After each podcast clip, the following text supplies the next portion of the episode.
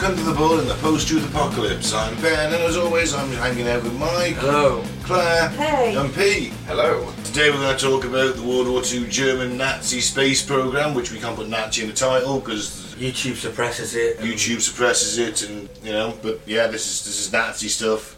We're doing a history episode. On mm. Nazis. Well, their space program. I just wanted to say Nazi. It's a conspiracy history episode because there's time travel as well. Mm. We're in for a treat then. Yeah, of course, as always. Let's run through some of the top places that have been listening to us this week. I've got quite a list, but I'll start somewhere in the middle. Stoke-on-Trent, in the United Kingdom, Queens, New York, uh, Taipei, Taiwan, Colchester in the United Kingdom, uh, Charlotte in North Carolina, Banja Luka in Bosnia Herzegovina, New Plymouth in Idaho, that's new, uh, London in the UK, Atlanta, Georgia, Springfield, Ohio, New City, New York, Bangalore in India, Warsaw, Poland, Madrid, Spain, Bowman, Oregon, Brooklyn, New York, Guadalajara, Spain, and Ashburn, Virginia. Surprise, Hey. surprise. Is it at the top, top. top 10? Thank you to everybody. Yeah, thank you. Okay, let's get into it. I found this article. Um, it was you know, I'm like part of some weird groups Yes. on Facebook. You're a weird man. Yeah, I am. Yeah, you're right. I'm proud of it. Pete's Yeah, just it pointed at it and just. I'm pointing at the fact I can't see anything because the mic's right in front of the screen now. That's all. All right. I don't want to see. I want to see. Yeah, that's that that face. I want one. Can I have one? So, I found this article. It was entitled Astronauts of the Third Reich Travelled in Time from 1943 to 1990. And I thought, looks like we're doing a Nazi episode. Uh-huh. I was like, how can you ignore that headline? It reached out and grabbed me with my uber nuts. It's a hell of a headline. It is. Obviously, World War II is the most terrible event in the history of mankind. Thus far. thus far. And it should be noted that it was this tinderbox that largely served the technical advance of the 20th century. And yeah, as sad as it sounds, a lot of stuff came out of World War II. A lot of stuff. Hmm. Not just weapons of death. The space program, for a start, came out of World War II.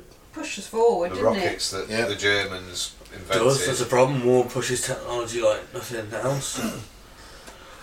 You have advances in medicine, your advances in, in prosthetics, your advances in plastic surgeries. Are you better armored tanks. Yeah, things like that. Yes, true.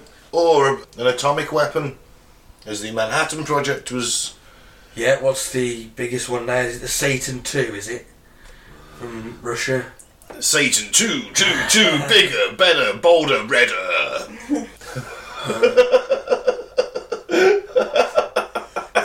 it's still designed to kill us all. Yeah. Well, it's it's a city killer.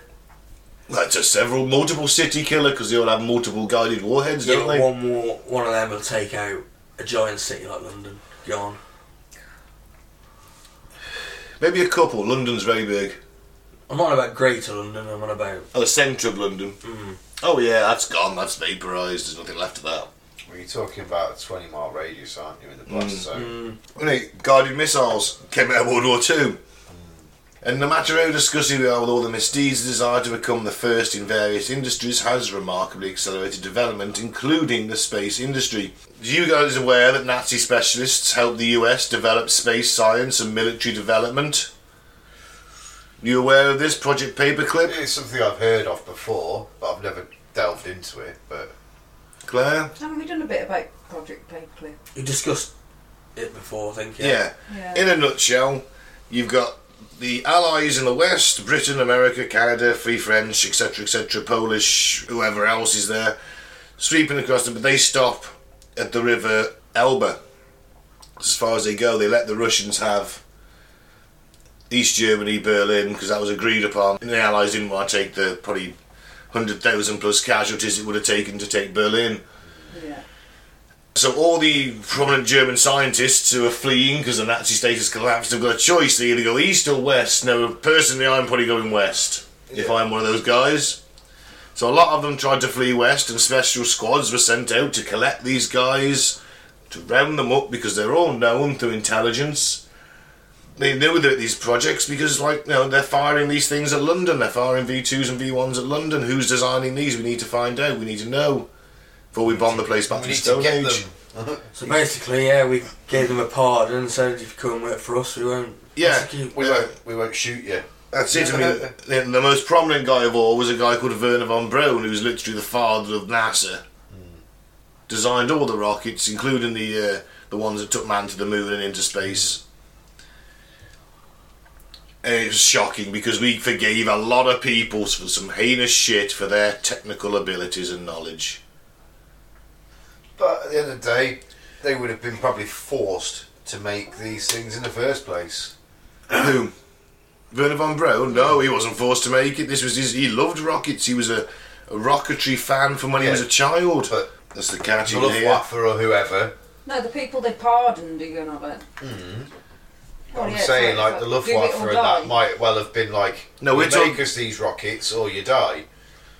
And so he made them for He, them. wa- he wanted to make rockets. Yeah, this was his dream want- to make rockets. He wanted to go to the moon, and that was his thing. He, his ambition as a child was to build a rocket to go to the moon. My point is, he might not necessarily have been an arsehole or a bad guy. He might have been forced by the Nazis to make the rockets for Hey, them. hey. Do you know what I mean? He It's was- quite possible that. That's what I'm saying. some- That could He saw well he have- saw that as the best route, but he still became a member of the SS. Yeah, yeah. Yeah. He still knew whether the slave labourers were building his rockets, and they were Yeah. dying in their hundreds as they did it. I don't I'm sure there were lot of them scientists. had much of a chance. Yeah, I'm sure they? there were scientists that were quite enthusiastic about them as well. more than You're also likely. looking at people like uh, guys who worked with Mengele. They weren't doing it because they were told to. They were doing it because they. They fucking enjoyed to. it. Yeah. But there's got to have been a certain amount of them that weren't doing it because they wanted to. Yeah. They were doing it because they I had imagine, to. yeah. yes, but in that sort of so- society, the sociopaths float to the top. Yeah. allegedly, as early as 1939, the, I'm going to say allegedly a lot. This article presents this as fact. I'm going to say allegedly. The first manned flight of a spacecraft based on the V2 was made. However, the first tests failed and the device exploded at the time of launch. That's a possibility. Timeline wise, they were. They forgot to take out the warhead of the V2 and just stuck someone in it went, see how far this goes! Oh shit! probably something to do with the fact that the V2 had a, a liquid hydrogen mix, a liquid alcohol mix, sorry, and it was T stuff and S-Stoff, and there were two volatile chemicals that were mixed together, produced massive amounts of energy and rage. The problem is Rage. rage, rocket-fueled rage, uh, that enough to lift a, a rocket with a warhead on the top of it. Rage. Put one in first. You put the S stuff in first, for example, and then a cleanup crew has to come in and literally hose down the entire area because if you get one fucking drop of this T stuff into a drop of S stuff Boom. on the Yeah. floor, you've got a volatile reaction next to a, an S stuff filled rocket. Mm. It's very similar to what we use now. Our torpedoes and rockets that we have as well. Even now, our nowadays torpedoes are still powered in exactly the same way. Mad. But it's, it's slightly different named products. Yeah. but I would imagine they're pretty fucking similar. And one of them, if it it solidifies on when it hits air, if you stepped on a crystal of its in its solid form, it would explode Wow. and you would lose your foot, probably half your leg. It's so fucking dangerous. This stuff. yeah. If I remember rightly, it, it's probably an abbreviated name, and it, I think it was HOP or HAP. I can't remember now. Can't think of the other. one. I remember the it's the same thing. But yeah, you get them together very fucking in a controlled shit. way, and you can use it to make thrust. Yeah. You get them together in the wrong way, and you've got a very major problem on your hands. Boom. Uh, three months later, they tried That's again. this time, the rocket was able to reach a height of 45 kilometres from where two pilots jumped out on parachutes. Oh, 45 kilometres. That's not quite space, but it's getting very close. Higher than one 7. Boeing seven four seven sits at what thirty-seven thousand feet. So What's it's it in another- miles? Uh, how many? Forty what? Forty-two. 45. 45. You're talking about 32, 33 miles, something like It's about halfway to space, isn't it? Yeah. Fuck you, Depending wouldn't on be your parachuting definition of like, would you? You wouldn't want to parachute out of a jumbo jet at 37,000 feet. I think, So add another eight to it. Mm. I think space starts when you're starting to float in it. No, no, you can I get. think some say it's 60 miles and some say it's 52. NASA qualifies it as something like the 60 mark, I think. Isn't it when the oxygen's no longer in the atmosphere? Basically, that's when it becomes space. Would it? Would it not? Yeah. My classification is, of space would be you, you Just got- above the clouds. No, you got to mm. be floating. You got to be floating. What if you're Superman? Well, if you're not. Then you shouldn't be floating in space. Floating in space. yeah.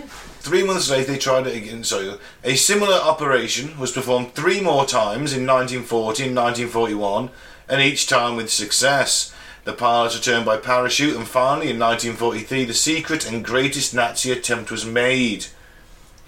Ooh. Mm.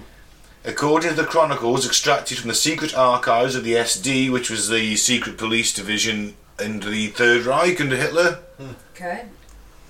uh, the testimony is unequivocal.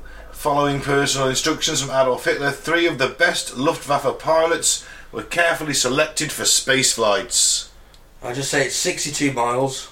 62 miles. That's NASA's definition, is it? The Kármán line, yeah. 100 kilometres. 330,000 feet. Like Just said, out of interest, practically can halfway to space. Yeah. Mm. So at, at that point, can you actually float? Yes, I guess you would be if you weren't strapped down. Because you would be at that point. No, no, you wouldn't. The forces could make you float if you weren't strapped in, but you'd be strapped in for that. Mm. You're being ejected, aren't you? Mm. Were you thinking like jumping out of the plane with your parachute and just like staying there, like, When putting it down? Yeah. Oh shit! DB oh, Cooper, bollocks. he jumped out of a jet flying at 37,000 feet hmm. in a suit. Well, there's that guy that jumps off the balloon thing that went up. Yeah, but he had a spacesuit on, didn't he? Yeah, but how high was he? He was literally on the edge of space because he, he was in a spacesuit. You could So see would he have been at probably that kind of? he'd have been as high as he could get without having to burn up in the atmosphere. Because you could probably see like you could see Curvature, kind of that of the world, couldn't you? So you was probably Fisheye lens. well, Sorry. more than- Oh, you flat earth fuck. That's what they said. But yeah, I wonder how high that was. Very, very high. How high is it? Was, was it Because he didn't 60? float. That was my point. He was tethered as well, remember, yeah. Just tell it, wasn't it? So they did it three more times in 1940 and 1941. They've selected the three best Luftwaffe pilots for these space flights. They're going to put guys into space and The. Red Baron, we will have him. He is very good. Oh, he's died. Oh, never mind. Uh, the training was carried out in the strictest secrecy for about a year with the participation of the best specialists from Germany and occupied Europe. There's also evidence that before the launch of the rocket into space, a welcome telegram from Hitler arrived at the Peenemünde base, in which he expressed his gratitude to the three pilots who were willing to sacrifice themselves in the name of the glory of the Third Reich. Uh, A two-stage rocket designed for these pilots was built in the Mittelwerk underground factory, and its launch was planned for 1944. But due to the turning point of the war, because it all started going go to shit, the deadline was shortened considerably. Despite this, three military officers, Holt Sigmar, Heinrich Voll, and Schultz Feinberg, made a successful flight in the first man-made spacecraft.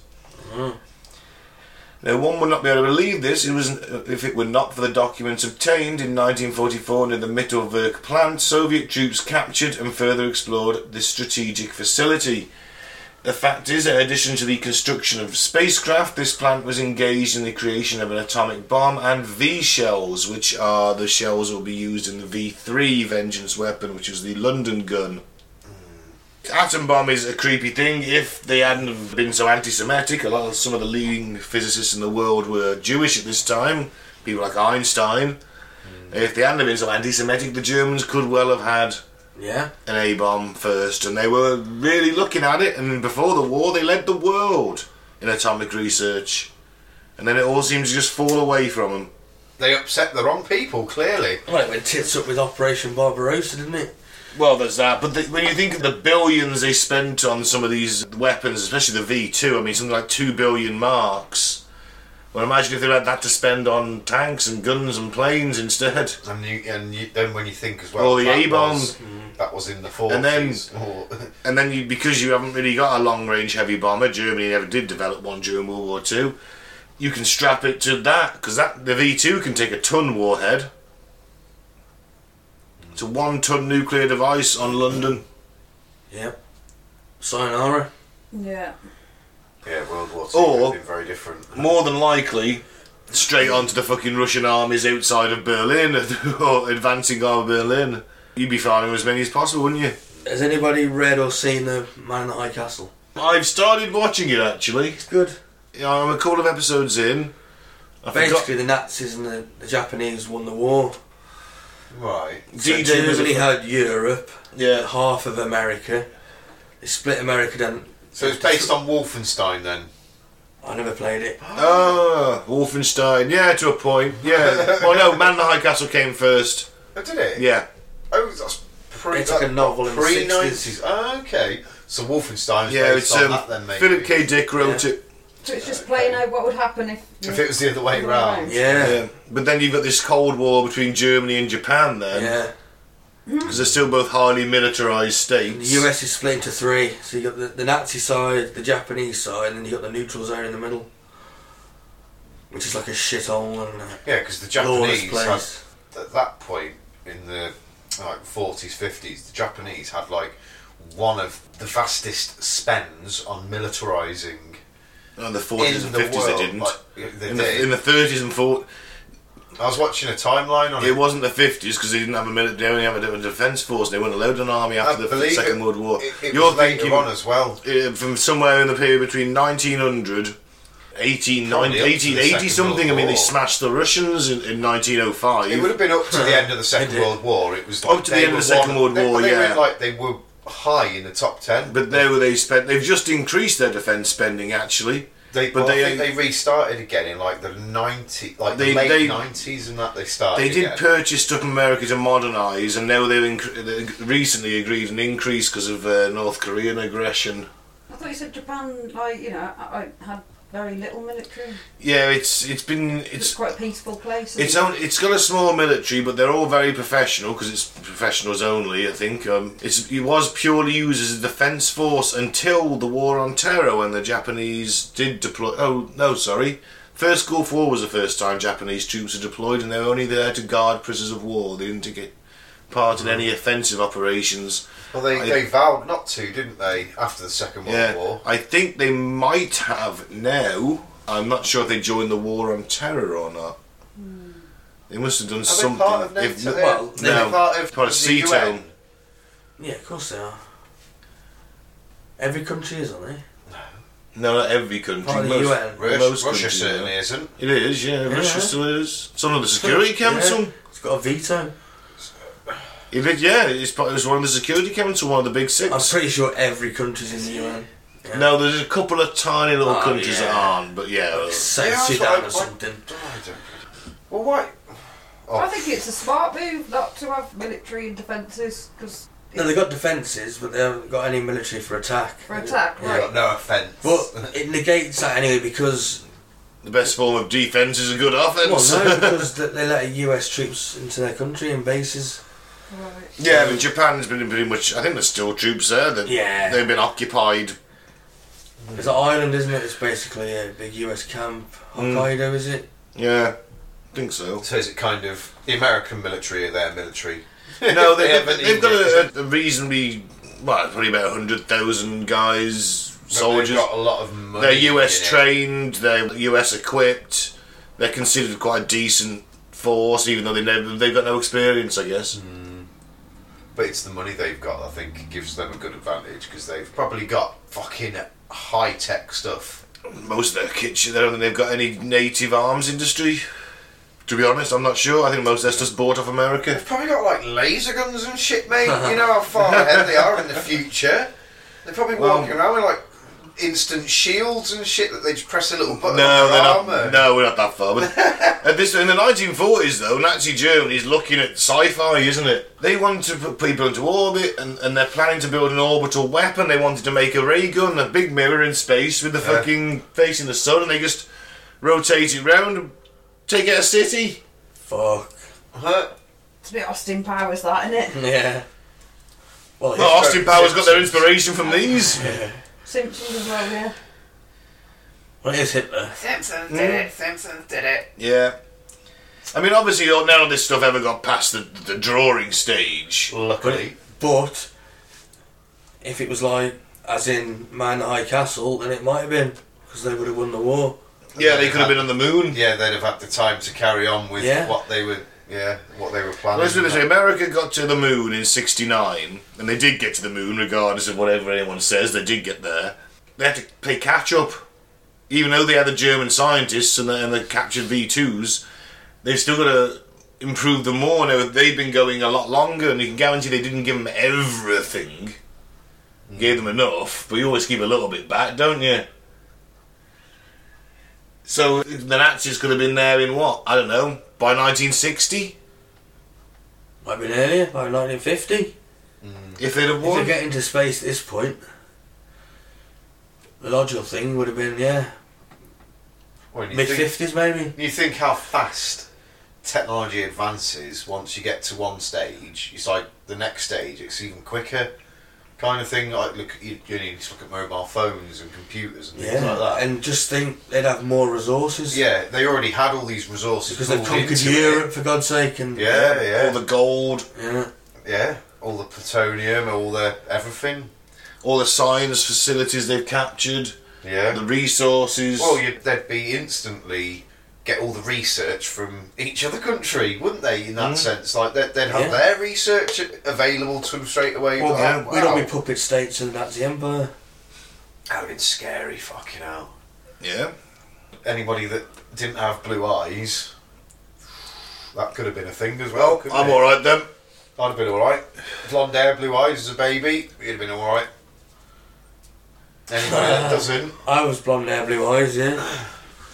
Clair? Then you went Right, ginger. nice. Ah, you'd have been, your neck would have just been snapped. Come out, your mum No, would no, have gone, you, you had no! you had levels of it. I mean, it's all about the ancestry. Mm. You know, they go back like 130 years if you wanted to join the SS. Trace your ancestry back. They had people that researched your ancestry to make sure you had no trace of anything but pure Germanic blood. They used to do skull shapes, phrenology, which obviously was dismissed as nonsense. You know, the shape of your skull determines your race and all that. Then this is the and there was like five categories of Aryan school shape, and where you were on that list, if you were number one, you're fucking, you're up there, boy. You're getting fucking, you've got preferential treatment here.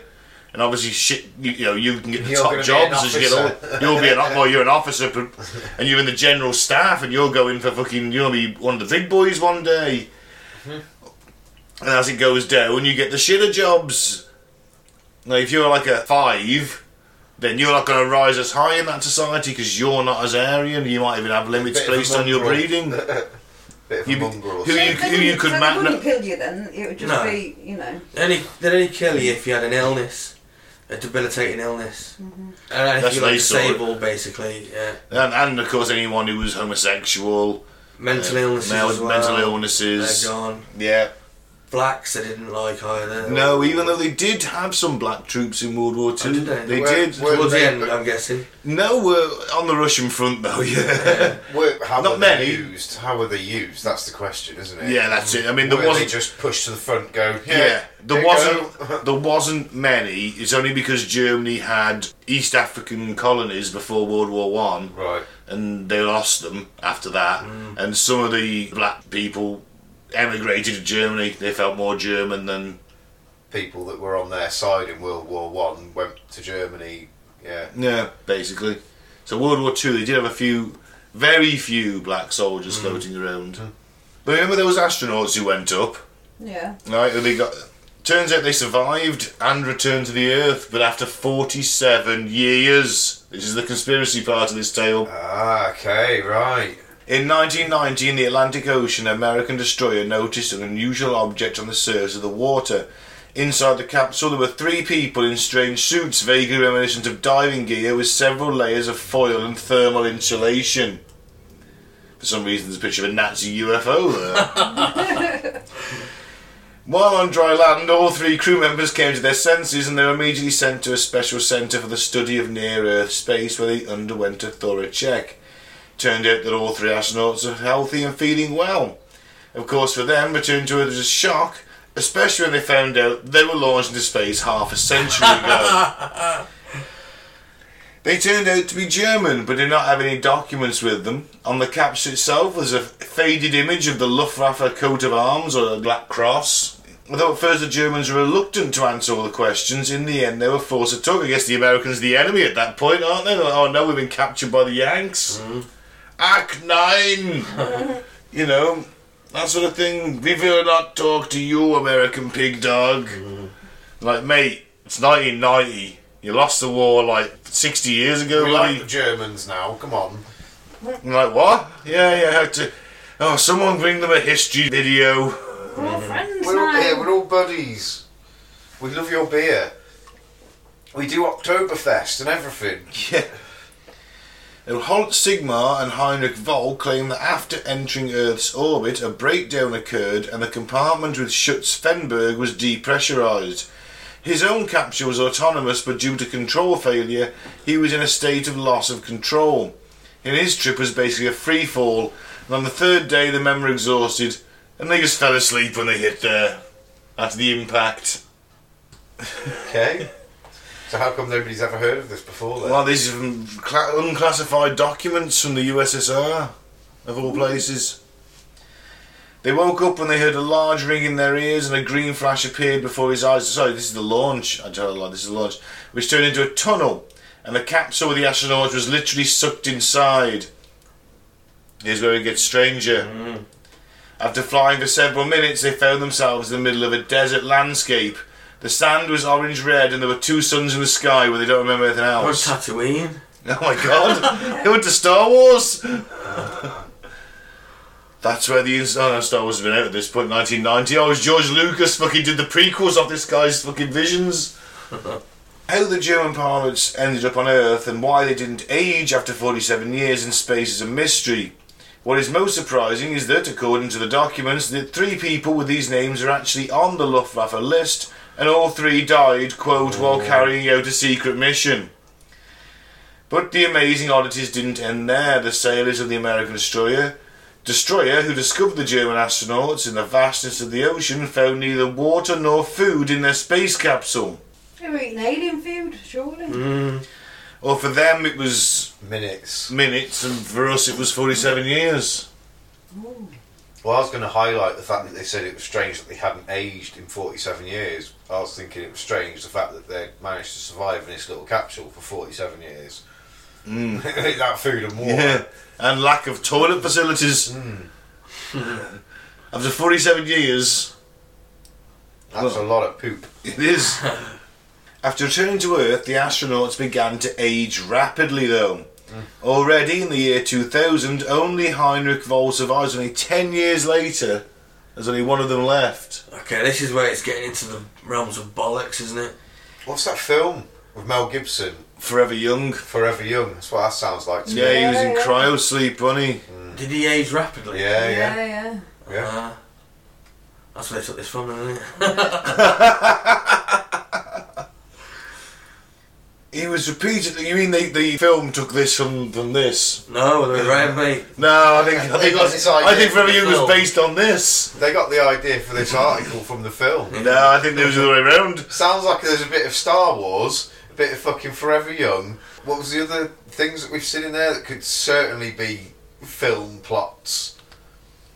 So, like A you were green saying, flash appeared, which turned into a tunnel. like, Bill and Stargate, Bill Yeah. and Ted. You know, you said earlier on you were going to say allegedly a lot. You haven't actually said allegedly much, but I think I was think sucked we- into the story. I think, I think we've just summed this allegedly up. It's someone I've- with a really good I've- imagination. I've been sucked into the story. Obviously, the film buff who wrote this. Your brains have been sucked out your head. Oh, like the Riddler's device.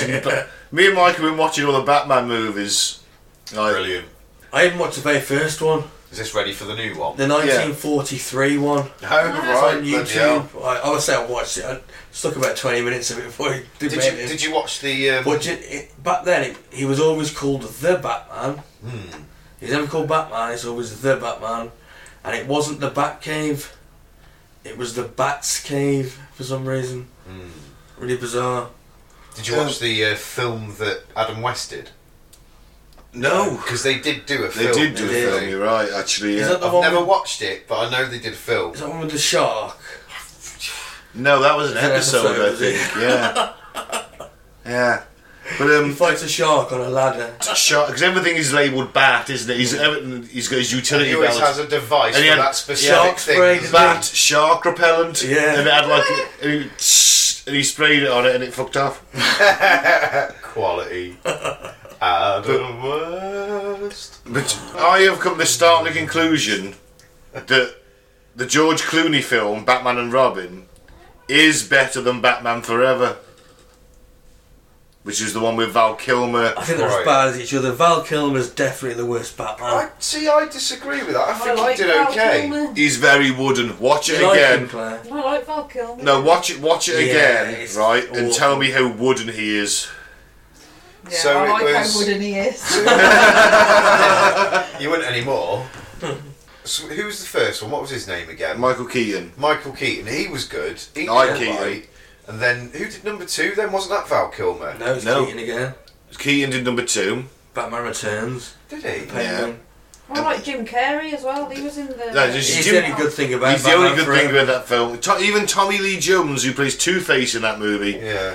He's just a cackling idiot. Yeah, And they literally, uh, uh, spoiler alert, if you haven't seen Batman Forever, sorry, it's been out for like fucking nearly 30 years.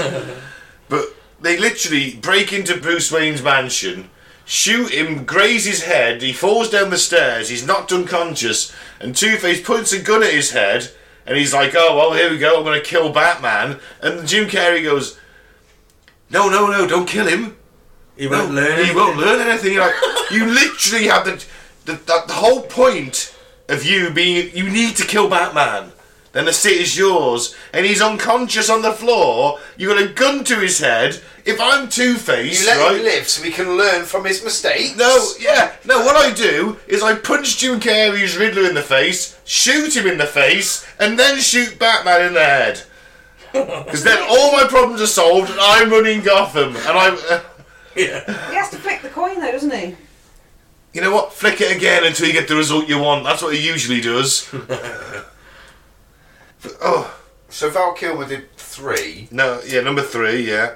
and who did four? That's when it That's went George to Clooney. And do you know why it went so campy from the dark Tim Burton set of films? Hmm.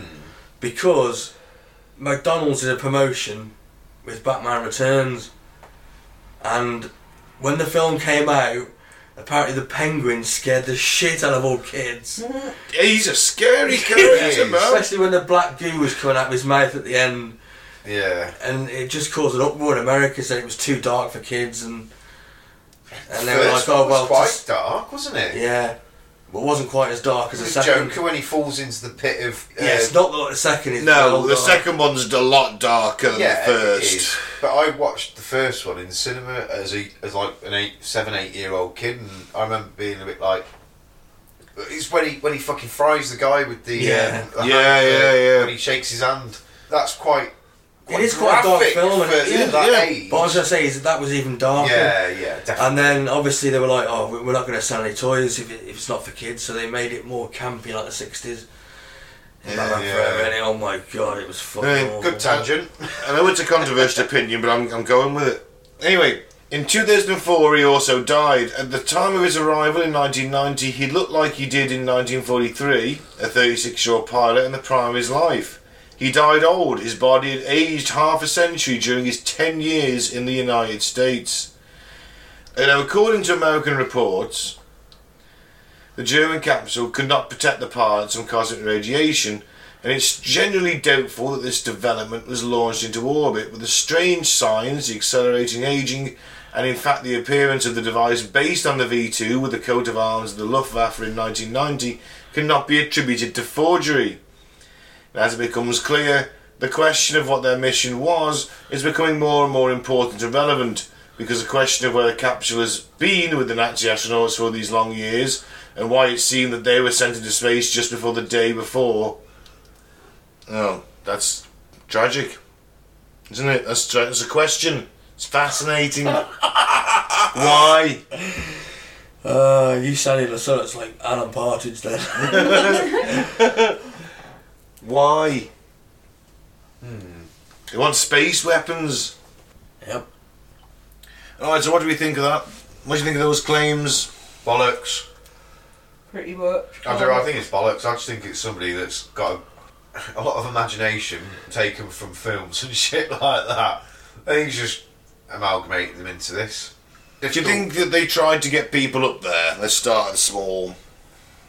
Oh, oh yeah, yeah, yeah. yeah, yeah, hundred percent. And I reckon those three pilots were three pilots that they tried to get up there. Yeah, totally on board with that.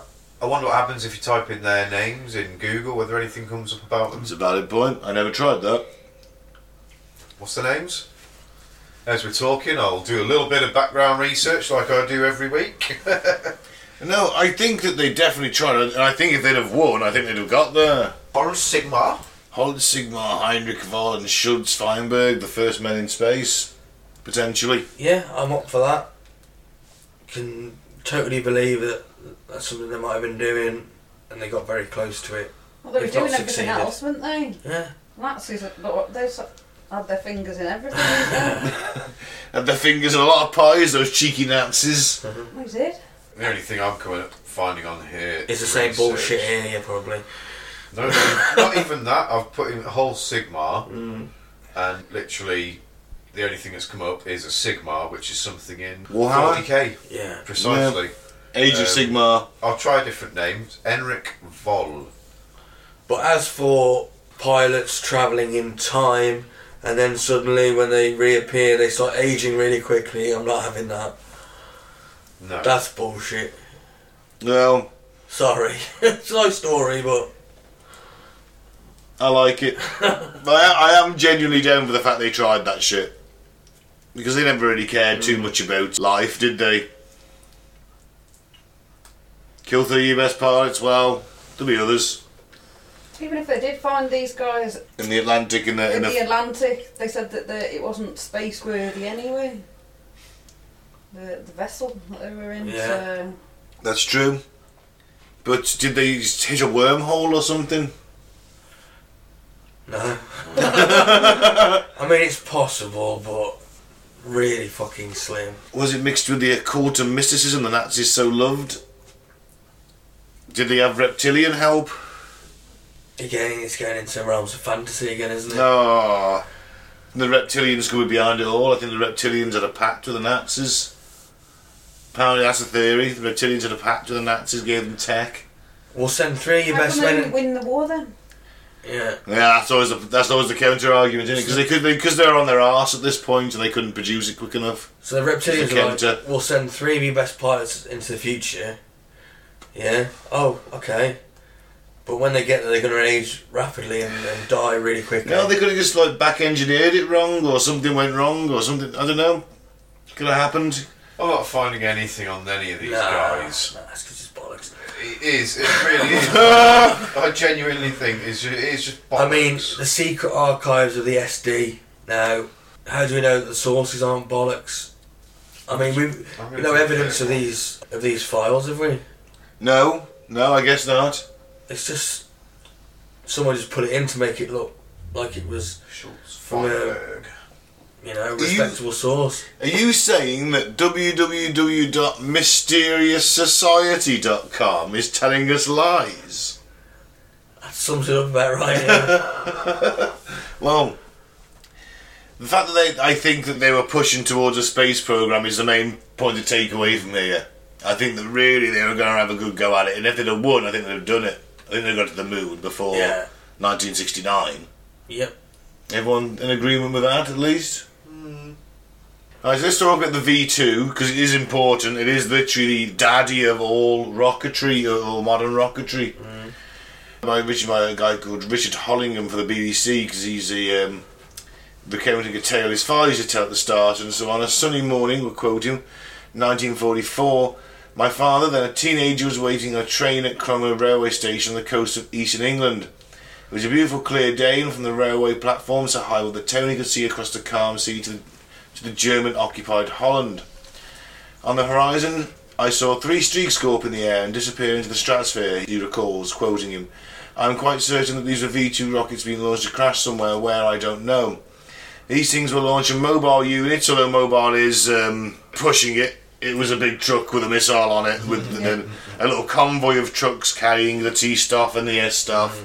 And the support stuff and the crew. It would take like a couple of hundred guys to launch these things. A mobile So it wasn't like the V2 tanks in Command and Conquer. It's based on that, but you're talking like a three or four hour turnaround. You've got spare missiles as well. Remember following this convoy, which had to be and a crane to put it on the launch truck, which then lifted it up mm. and it fired.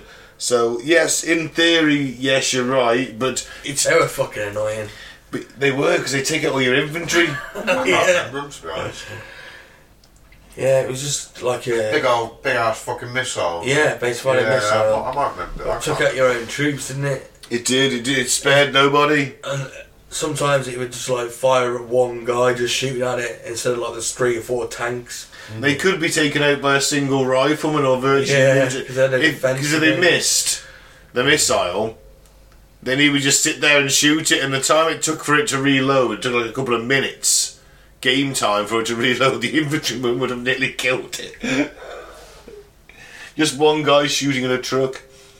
But each V2 rocket was 14 metres, that's 46 feet high, and carried a 1 tonne or 900 kilograms of explosives warhead.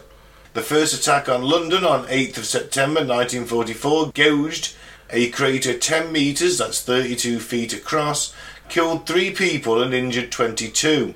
The government doesn't admit there's V2s until there's much later. Hmm. Because you've had the V1s and they were like a crude bomb, like a missile with wings and a, and a rocket engine on the back.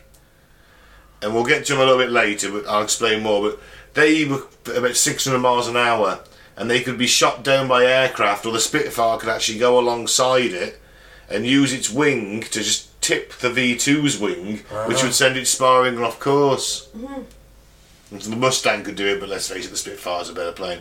It's got a cooler name for a start, and a nicer, it's nicer looking.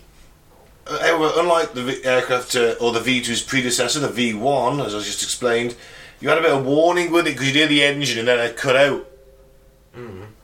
So you knew it was someone, under, unless you were underneath it, you knew it wasn't near you. You'd hear it and then it go and just drop. Right. As the V2 kind of ploughed into the earth. Uh, This was a new type of weapon, crashing and exploding without warning in target cities such as London, Norwich, Paris, Lille, and Antwerp. It did take five minutes from launch to landing. That's not bad. From, so you're firing from probably deep in Germany at this point, or certainly in Belgium when you're firing at London. It's taking said Holland, he did. yeah, they're Makes firing sense, from, it? yeah, they're firing from Holland to London. Yeah. Yeah. Five minutes. It's not bad, is it? No. How fast were they going? Got some good range. Oh, we'll get there. I think there's got some text stuff. To quote the author's dad, suddenly there was a large bang in a road nearby and a great cloud of debris was thrown up in the air, and that was the V 2 rocket. He said it was a terror weapon. You didn't hear it arriving, it was just there and bang. Then more than 1,300 V2s were fired at England, and as Allied forces advanced, hundreds more were targeted at Belgium and France. Although there is no exact figure, estimates suggest that several thousand people were killed by the missiles, 2,724 in Britain alone, and but a far grimmer statistic that many more, at least 20,000, died constructing the V2s themselves. Fucking. What? 20,000 died constructing it. Yeah, they were slave labourers taken from concentration camps who could weld. Well till you're dead. Yeah, pretty much. They had specific skills to assemble this thing. And that's what I say about Von Braun. It's like, yeah, he was a genius. He was the father of the space program, uh, absolutely admittedly. But he's still a member of the SS, and he still knew how his rockets were being made. He mm. knew this was that. He knew twenty thousand people died making these things. He knew they had slave labourers. Still went ahead and did it. I mean, all right, yes, if he'd have turned around and said, no, I'm not going to, he'd have just been replaced and arrested and probably kept alive, but his family would be held hostage. You can't shoot a guy like Von Braun. He's too clever. They don't, they don't tell you about that so much, though, do they? The fact that it was all done by slave labour. It's like they Is that talk rave about it, but yeah, you don't think about the fact that yeah, they were all created by Yeah. poor souls that Yeah. Not much death has gone into making the bomb. Mad, that's isn't going it? Eh? to cause more death, isn't it? That's it. So the prisoners, yeah, like I said, they were pulled from concentration camps for their technical skills, such as welding. And when you've got like six million, well, how many hundred thousand people in a fucking concentration camp at any one time? Yeah. Thousand. Someone's going to know how to do something. There's always, there's gonna be a, an, it's an entire society put into a camp. Yeah. yeah, there's going to be plenty of welders in there. That's it. It'd be like it happening in Britain today, and they go, oh, "We need forklift drivers." And me and Pete have to go and work for them for twelve hours, driving a forklift for eighteen hours a day, We get slightly better food and better conditions. It just gas me. I'm useless to anybody. But until we just work to death, basically. I just run them all over my forklift accidentally. I'm sorry. No one would be near you, and they'd have like machine guns trained on you. yeah. They lived in appalling conditions with no daylight, little sleep, food, or proper sanitation.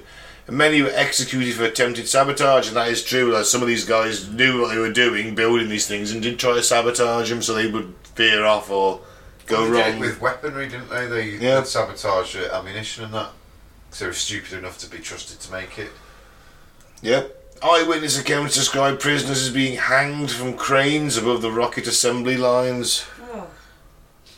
There's your deterrent, isn't it? Hmm. As your motivation. Yeah. But despite his complicity in the conditions at Mittelwerk, the engineer who designed the V2, Wernher von Braun, came to be feted as a hero of the space age. The Allies realised that the V2 was a machine unlike anything they'd developed themselves.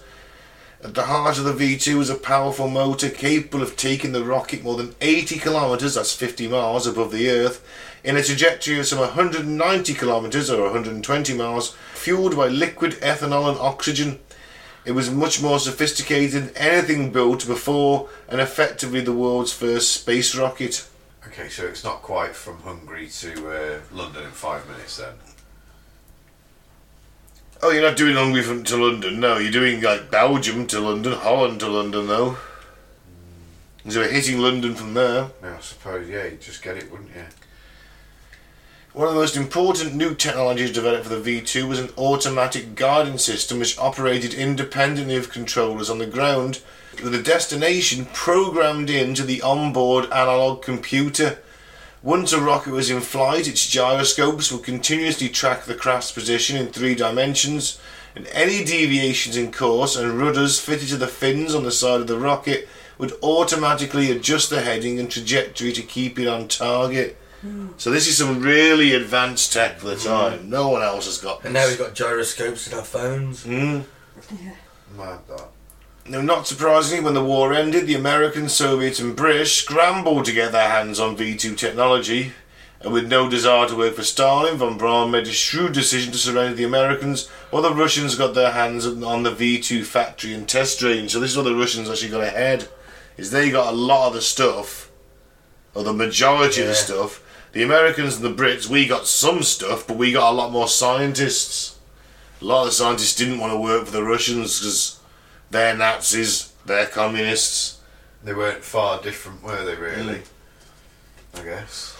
Well, they saw the Slavic people as less than them, didn't they? They did, and so well, we'd rather, and they knew they'd be treated better by the Americans, uh, you know, and the Brits, because we're a Western democracy and we don't believe in slave labour ourselves. Well, about the Americans in that. Yeah. At the time, they still believed in the slave labour, didn't they? Let's Well, technically, it still goes on in prisons, but that's another story for the day. Well, So both the Americans and the Soviets took the V2s to bits to decipher their workings, as Millard, who wrote a, a book about it. The Soviets completely recreated a V2 and the Americans took them over to America to launch and carry out some of the first upper atmosphere experiments. However, the US knew it wasn't the hardware that was important as the men behind it, and they had von Braun, who was the daddy of this. He's the guy that's he's Germany's top guy. Cannot overestimate how much he is the top guy at this field. Although the military's priority was to develop intercontinental ballistic missiles, obviously, because then you can drop an A bomb on someone. I'm going to use a bomber to do it then, are you? No. Can't stop these at this point. Too fast. The German engineer now had the opportunity to pursue his dreams of spaceflight, and that is true. He'd all his ambition and all of this. deep down was he wanted to get people into space. He wanted to get the men to the moon. He always, I think he wrote that was a kid. That was his ambition. Obviously, he used this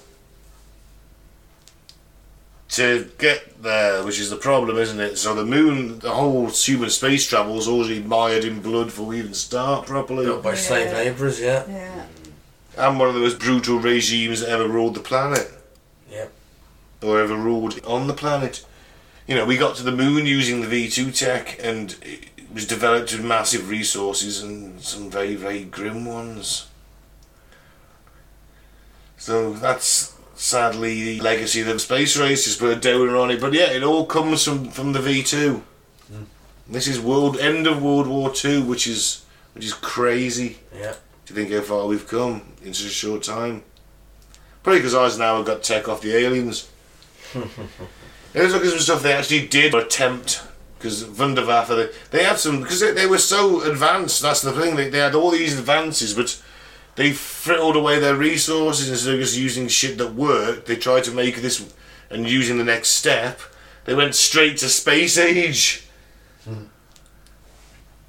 Alright, so let's have a look at some of the stuff they've tried to develop. Treibflugjäger, or Thrust Wing Hunter. There's a picture of it. Now, for the listeners, it look like a, basically a V2 rocket with helicopter blades on it Yeah. around the middle. But each of these blades holds has got a jet engine. Fucking hell. That's mental. So it's vertical takeoff. They'd be upright on their tail. Right. The, the okay. rocket boost off the bottom, the engine, the main engine, and then these three things would spin around, firing up into the air. And it worked. It got up into the air. Never. Uh-huh. It worked like a helicopter. But the problem was, can't fucking land them. Haha. Nah. Because you got to look over your shoulder. You can't land them. There's no way they could land it. But they, they tried it. They figured out they couldn't work. But this is it was on the they had prototypes. wow. Messerschmitt. This one got into production. They made 400 of these. The Messerschmitt Me-163 Comet. It was a rocket-powered fighter that could reach speeds of over 1,000 kilometers an hour. Wow. 300 were built for development. I've heard four in the European combat theatre. The rapid fuel consumption and limited area of operation made the Comet only capable of localised point defence missions. So you have a Do you know Basically- what that looks like? what? That looks like Cosford. Possibly is. And I think that is. I do think that is actually Cosford because they do have a few of the Nazi planes there, don't they? I think they do have a Comet. I've been there. I They've think, I think they've got one of them at, But just up the road from us. now there is See one of these. this thing is basically an entire rocket with a pilot and some guns on it. Hmm. And they fire this up. You see the trolley and the wheels underneath hmm. on the picture. You can go and check this out. List of the ME613 Comet. They would fall away at the takeoff. They weren't attached to the plane. Okay. The sled They weren't meant was. to The be wheels weren't. Hmm. Yeah, they weren't meant to land. Really. So you'd fire up at a thousand kilometers an hour. You'd get some shots off. You've got about eight minutes of fuel. Then your thrust dies. You steer for home, and it's got big wings. It's delta winged, and it glides its way back under no power, hmm. and you've got a sled to land on. Fuck. Right. And you've still got some possible fuel dotted around in the engine, which may combust at any time and melt your face. You have balls of steel to get one of them. You have. The major problem is because you're gliding back with no power. You're then Fit. really easy meat for Allied fighters who've, who've let you have Time. your eight minutes of glory and now we're going to shoot you down. Yeah. They got like eight confirmed kills or something like that. Is that it? That's it. Uh, the three to four hundred were built. Now this one's from the Schwerer Gustav, a railway gun. It's a gun so big you stick it on a railway. It's basically a naval gun. Wow. and some. Yeah, it's got a 32.5 metre barrel and can fire shells at almost 47 kilometres away. Oh, Thing is, you've got no traverse, so what you'd have to do is you have to have people who come along and put in, you know, the railway turntables. Or they'd have to use one What's of those. So where you go onto different tracks, the train or lo- the locomotive will come on the track, Mm-hmm. And then it'll be spun around to face a different bit of track, Okay. and then it'll reverse or go forwards to line up to the carriages Okay. to get onto different tracks. It turns the entire yeah. thing and it locks together. You seen Thomas the Tank? What funny, I was about six. I didn't pay attention to the tracks. Yeah. so they would build one of them around it, Mm. or they'd use an existing one so it could pivot to turn. But yeah, What would the targeting be like on that for 47 kilometres? uh, you know, and hope. Yeah, So. They're using them at the siege of Sevastopol on the eastern front. They used it to shell Paris back in World War One. They said they, the Germans got a hard on for railway guns. Basically, they had them in World War One too, and they built the Nazis. Obviously, had to fucking go a bit bigger. Hmm. But you're looking at a, a shell roughly about the size of a telephone box ish. But you you think of the logistics train this had behind it, and they can fire one round an hour. So what you'd have to do is what they would do is they would usually like to operate it out of a tunnel. So you'd pull forwards, raise the gun, get it loaded and everything, fire your shot, and then get as quickly as possible because you've got marauding allied fighters around. Lower the gun, get it back in into the tunnel, reload it, uh, come out again in a bit. one an hour though, it's useless, isn't it? Yeah, Unless you had like a hundred of them. yeah, but you can't. This is a logistics train. Yeah. It's, it's like it's taking like a couple of hundred, maybe three to four hundred guys to fire this thing for one shot an It's hour. not worth it, is it? No. Nah. Well, they That's why they didn't catch on. Yeah. Yeah. This one's an interesting one. You may recognise it hmm. from the picture. much like the stealth bomber. Yes, it looks exactly like the B 2 Spirit American current stealth bomber. The Horten XV, sorry, HX15. Sorry, HX, HX8. Get my Roman numerals mixed up. Wouldn't it be an eight? Yeah, X- No, it is. It is the HX. 18. I've heard it. It's, it's a HX8. Eight. Okay. Okay. It was a concept intercontinental bomber designed by the brothers Walter and Reimar Horten, who were Luftwaffe officers.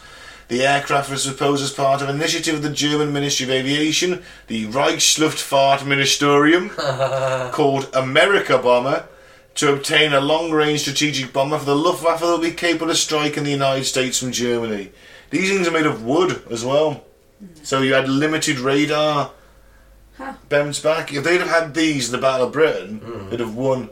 They could have taken out our radar stations. We would have seen coming So they really are the absolute inspiration to for the the stealth. bomber. and they did build a prototype, and it sat in the Smithsonian for a long time in a back room with its wings off. Huh. Wow. This one's also good. The Mouse, the Panzerkampfwagen 8. I did Panzer Kampfwagen. Yeah, they called it the Mouse because it's the biggest tank ever made. The camp wagon. I love the German language. The Panzerkampfwagen 8 Mouse, named ironically, was a super heavy breakthrough tank designed to punch holes in enemy lines with a 128mm PaK 44 anti tank field artillery gun. Is that big? Yes, that's very big because in the biggest gun they mounted on the normal tank, the Tiger was an 88mm. So like a mammoth tank. yes, Going back to Command and Conquer. except the Mammoth tank has two of those. Yeah. Those little missiles it fires off anti. It does, anti-infantry missiles. yeah. Uh, it was designed by Austrian-German engineer Ferdinand Porsche, and two tr- prototypes were developed between 1933 and 1944. They were deployed, but most of them broke down. Their engines were terrible, and most were destroyed by their crew. There is one example left, as you can see. Most of them were destroyed by their crew. Yeah, because they'd broken down. They couldn't let it fall into Russian hands, so they'd every tank comes with a demolition charge. Oh, There's a timer, and you set hmm. it because you can't let it fall into enemy hands because they might turn it back against you. Yeah. yeah. Every tank has a demolition charge to blow up from the inside. Wow. Didn't know that. Well, I didn't know that either. Yeah. The Arado A234 Blitz, the first jet powered bomber introduced into combat theatre by 1944. It could reach a speed of 780 kilometres an hour and operate well above Allied fighters' range at an altitude of 11,000 metres. So it's going a lot faster, and it can't. The Allied uh, fighters can't get as high. That's about the same height as a jumbo jet nowadays. About 37,000 feet. Yeah. Obviously, limited numbers. The fact we were bombing them round the clock, they couldn't get this stuff into production. Mm. I was going to say, 'cause it sounds pretty good, that one. Yeah. Of all the ones who've had, that one sounds like the most effective. And so, of course, you remember the Allies introduced Gladiator and the Meteor. Sorry, the Meteor first. Was it? Shit. It was a Gladiator, it was a Gloster Gladiator, sorry.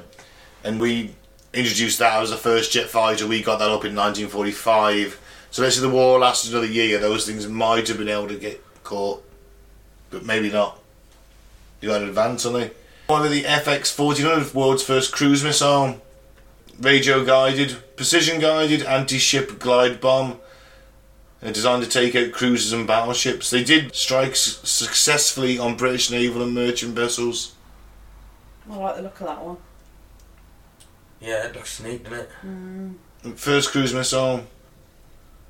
The Henschel HS-298, a rocket-powered mid-wing monoplane air-to-air missile system. So you're using missiles now, guided air, air-to-air missiles. It's like Finally, yeah. Pinocchio, that one does, isn't it? Yeah, It looks like one of them. Is it a swordfish? A fish, yeah. yeah, Is it Not a swordfish. They got like a. No. Kingfisher. Mm? yeah, like a narwhal. The big horn on its head. Yeah, I was thinking of something else, but yeah. Or a kingfisher It's in flight. right? We'll talk about the ME-262 first jet fighter. Downed 542 Allied aircraft after being deployed in 1944. That's not bad for a, a year's No. worth operating with limited parts. I mean, remember primitive jet engines have to be taken apart after like every mission rebuilt virtually Why? because it was just the strains and stresses, the metals, uh, the alloys inside. Uh, there's a lot of heat. Looks like a paper airplane, that one. They didn't have the technology to make better parts to last longer, basically. Yeah. So you had to re- replace most of the engine after like a good few hours flight. Bloody hell. As I say, with all jet en- jet engines are terribly destructive. They require a lot of maintenance. Fuck me. Even commercial flights. The alloys are better nowadays, but they still require a lot of maintenance. Genuinely, I'd imagine they're thoroughly looked over after every long haul flight. does make you wonder how many more planes just don't fight the sky. It's amazing, isn't it? It's one of the safest forms of travel. M- maintenance. Mm. That's, that's what it boils down to. We've got commercial flight pretty sussed. We know what a plane has to be like to, for it to arrive safely. Yeah, alright, things do go wrong now and again, but that's usually human or very rarely mechanical errors on planes, though, isn't it? Mm. Might lose an engine. I mean, alright, that's but that's Gremlins. that's, that's gremlins exactly. Got no There's something on the wing. The phalanges are missing. Yeah, there's a flange missing. Now, the Arado uh, E555 was a contender for the Ministry of Asia's America Bomber Initiative. It would have featured six jets, flying angular wing design, and remotely operated defensive turrets. So that's going to fire its way to America, drop a bomb, and get back. Looks well sinister. Does, doesn't it? Karl-Gerät, also called the Mörser Karl, was a large self-propelled siege mortar. The mortar was capable of firing shells over 2,170 kilograms at targets 10 kilometres away. Jesus. That's a big tank. Two It and a bit tons. Wow. That's quite a fucking. It's quite a shell. A shell's two and a bit ton. Yeah. I don't know. What We'll Its do the, barrel was a bit small. Mortar, to them in it. It's different. Um, You know they did the mouse. They also had this idea. They were going to call the Ratte. It was going to be a land kreuzer. It was going to be like a land battleship. Cool. 1,000 tons. Could carry a dual 28 centimetre SKC slash 34 naval gun turret. And several anti-aircraft guns.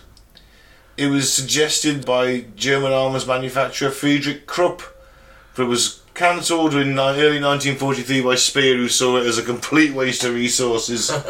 It is very But- sort of it was it was put on the drawing board. ostentatious, isn't It it? was like, let's have a thousand ton tank with naval guns. Fuck it.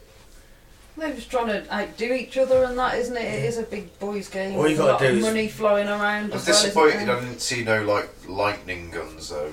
Yeah, sorry, they never. I mean, one thing we have missed off the start on the list, of course, the assault rifle, the STG 44. They made it in secret. Hitler didn't like it at first, and they made it in secret because they knew it was ace.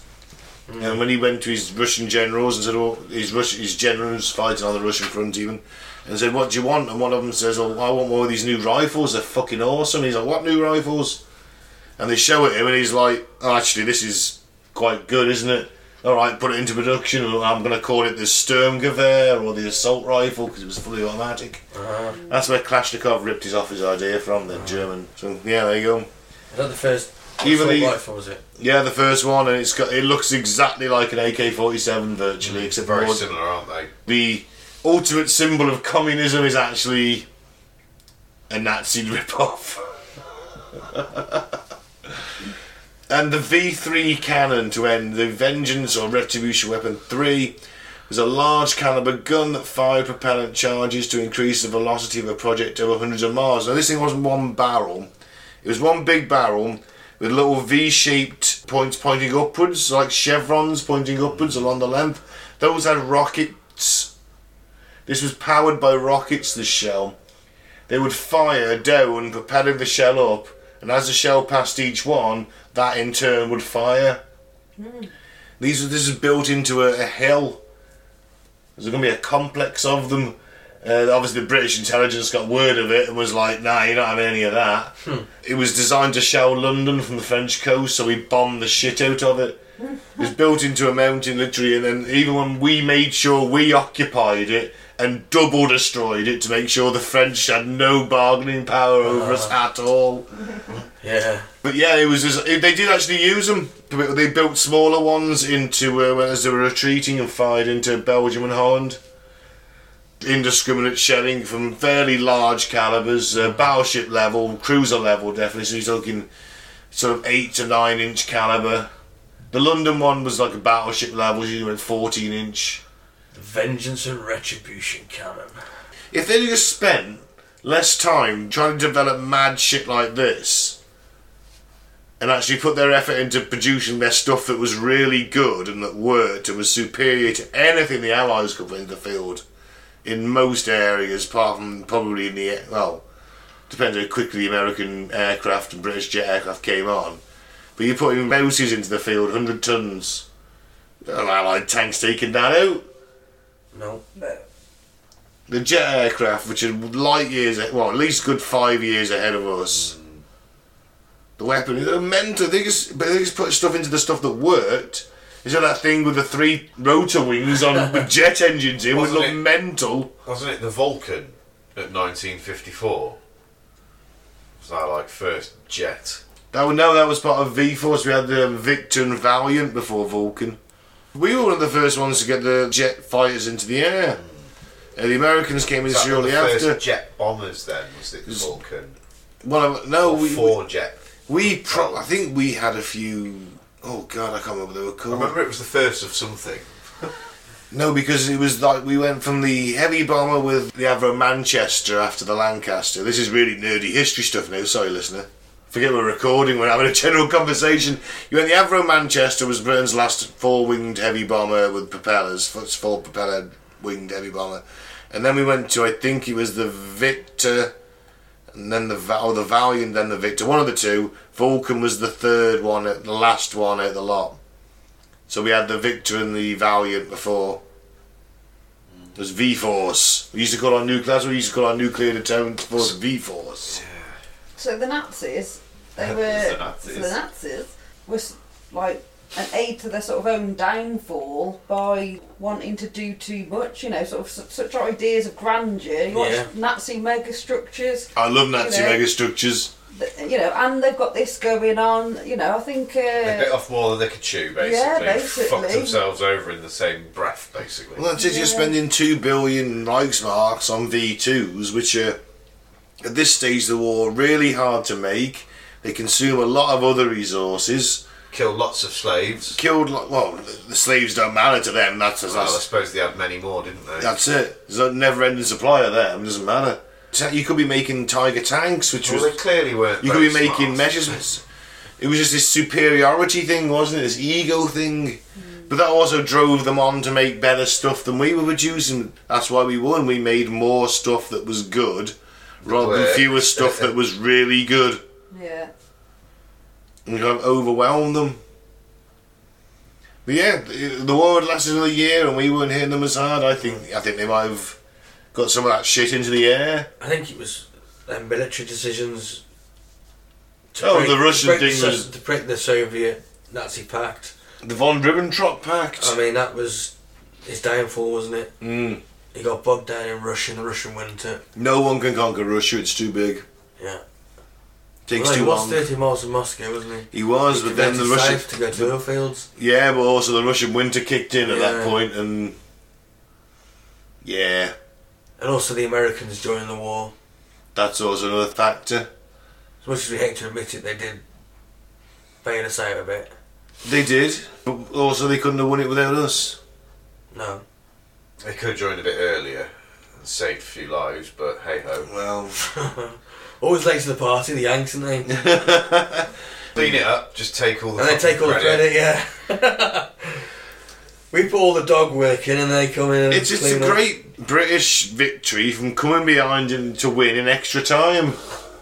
You know, Yeah, but like I said, it was mainly the Russians and the Americans. That's the Russians would have won it without the Western Allies anyway. They'd have got there. It doesn't matter. If we'd have sat in Britain looking threatening and launching raids, we'd have had to keep large forces based around there.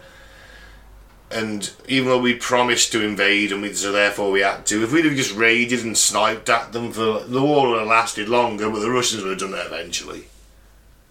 Is my opinion. Might have took another year, another two, but the Russians would have got there eventually. If we and then maybe we sauntered in at the end, which is surprised the West didn't do actually. Just sauntered in at the end after the Germans were completely fucked.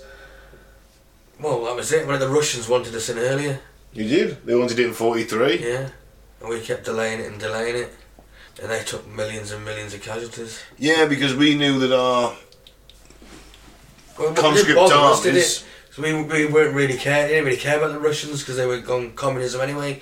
Let them fight out with the Nazis Well, for a bit.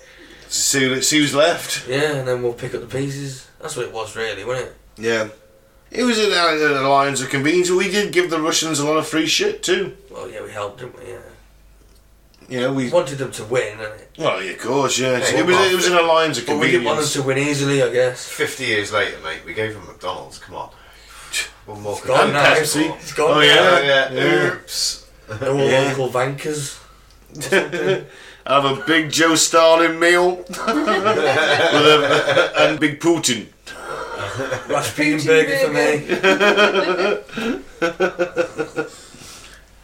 Oh, I think that's the end. So I think we can all agree that uh, history, yeah, mad history, time travel, Monarchs. Nazis, it's all there. It's all wrapped up into one neat little package. Yeah, yeah. I've, se- I've seen it all before. Anyway, let's say thank you for listening. I've been Ben. Don't drink the favourite, don't join a cult, and you can follow us on Facebook at Cutting Through the Bull in the Post Truth Apocalypse. SoundCloud is Cutting Through the Bull in the PTA. YouTube is Apocalypse Bull. Hit the subscribe button. It means nothing to you. It's one little click. Could mean a lot to us. We can improve the quality of the sound and stuff like that. Get some more microphones. Invest a bit more in the production. I'd say one click. Tell your friends as well. Have a listen. Alright. That's me. Okay, I've been Mike. Thanks for listening. Peace out. May the force be with you. And I've been Clair, keep an open mind, but not so open that it ripples out your ears. And I've been Pete.